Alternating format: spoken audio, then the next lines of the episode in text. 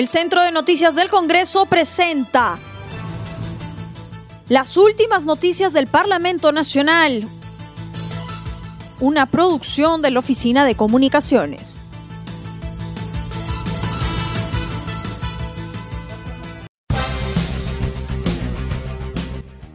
¿Cómo están? Les saluda Rómulo Vargas. Hoy es viernes 27 de noviembre y estas son las principales noticias del Congreso de la República.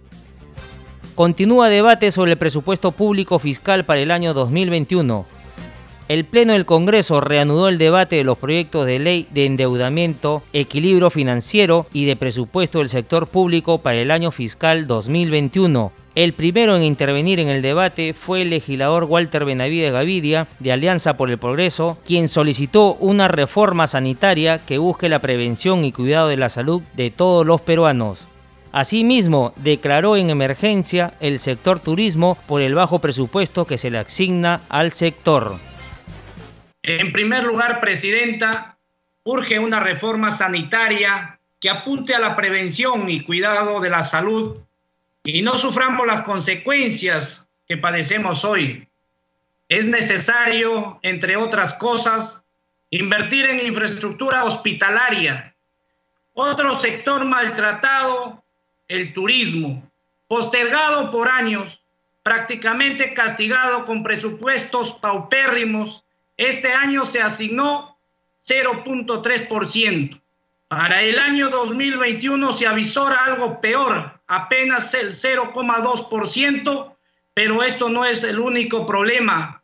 La falta de accesibilidad, las carreteras en mal estado hacia los recursos turísticos. Por su parte, la parlamentaria Carolina Lizárraga del Partido Morado expresó que de nada sirve un presupuesto bien distribuido si en las entidades del sector público se cometen actos de corrupción. Ahora bien, tenemos otra pandemia que arrastramos casi desde la creación de la República sino de antes, y es la corrupción. De nada serviría un presupuesto bien distribuido si es que tenemos malos funcionarios y autoridades que direccionan procesos de contratación, simulan concursos y licitaciones, buscan saltarse la ley de contrataciones o contratan amigos, no por mérito, sino porque apoyaron en la campaña o por el solo hecho de ser amigos, sin tomar en cuenta la meritocracia. Debemos asegurarnos que este presupuesto que se va a aprobar para el año fiscal 2021 sea ejecutado para cumplir con el deber constitucional del Estado de garantizar los derechos humanos y promover el bienestar general. A su turno, el legislador Jorge Pérez Flores de la bancada de Somos Perú consideró que por el bienestar del país hay que saber gastar el erario público. Pérez planteó que se reglamente la ley de lucha contra el cáncer por los miles de fallecidos por esta enfermedad. El plan que nosotros tenemos para poder salvaguardar al país involucra no gasto, sino inversión. Y todo lo que nosotros consideramos como un gasto representa obviamente una propuesta para poder sacar adelante nuestra patria, señora Presidenta. Tenemos más de 60 mil muertos por cáncer. Esta cifra se esperaba todavía para el 2040. Este sistema no está garantizando ni siquiera la salud que representa la mortalidad tan abominable que tenemos por el cáncer. El primero de septiembre se hizo la ley, se firmó, el señor Vizcarra firmó la ley, pero hasta ahora no tenemos la reglamentación de la misma de la ley de lucha contra el cáncer infantil.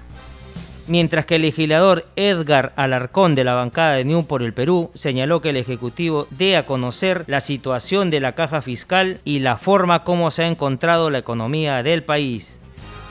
Lo que los peruanos requerimos es que el gobierno nos diga cuál es la situación de la caja fiscal en este momento, cuál es la proyección al cierre del presente año, del 2020. Me extraña mucho que el señor presidente Sagasti, conociéndolo y conociendo su, su capacidad profesional, no explica hasta este momento al país en qué situación económica financiera ha encontrado. Indique cuáles son los resultados después de la nefasta distribución del presupuesto en el gobierno del señor Vizcarra, que solo ha significado un despilfarro para favorecer empresas quebradas, empresas de amigos y transnacionales a través del fallido programa Reactiva Perú. Pleno amplía plazo de comisión de reforma en el sistema de pensiones. Por 102 votos, el Pleno del Congreso aprobó ampliar por 60 días más el trabajo de la Comisión Especial Multipartidaria encargada de evaluar, diseñar y proponer el proyecto para la reforma integral del sistema previsional peruano que preside la legisladora Carmen Omonte Durán de APP.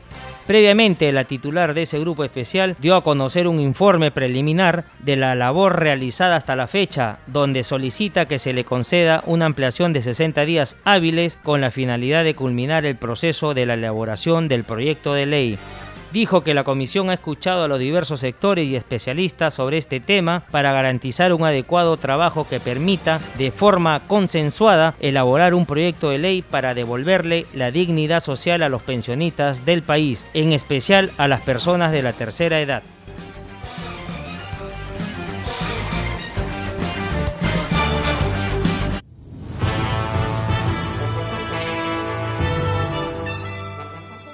El Centro de Noticias del Congreso presentó las últimas noticias del Parlamento Nacional, una producción de la Oficina de Comunicaciones.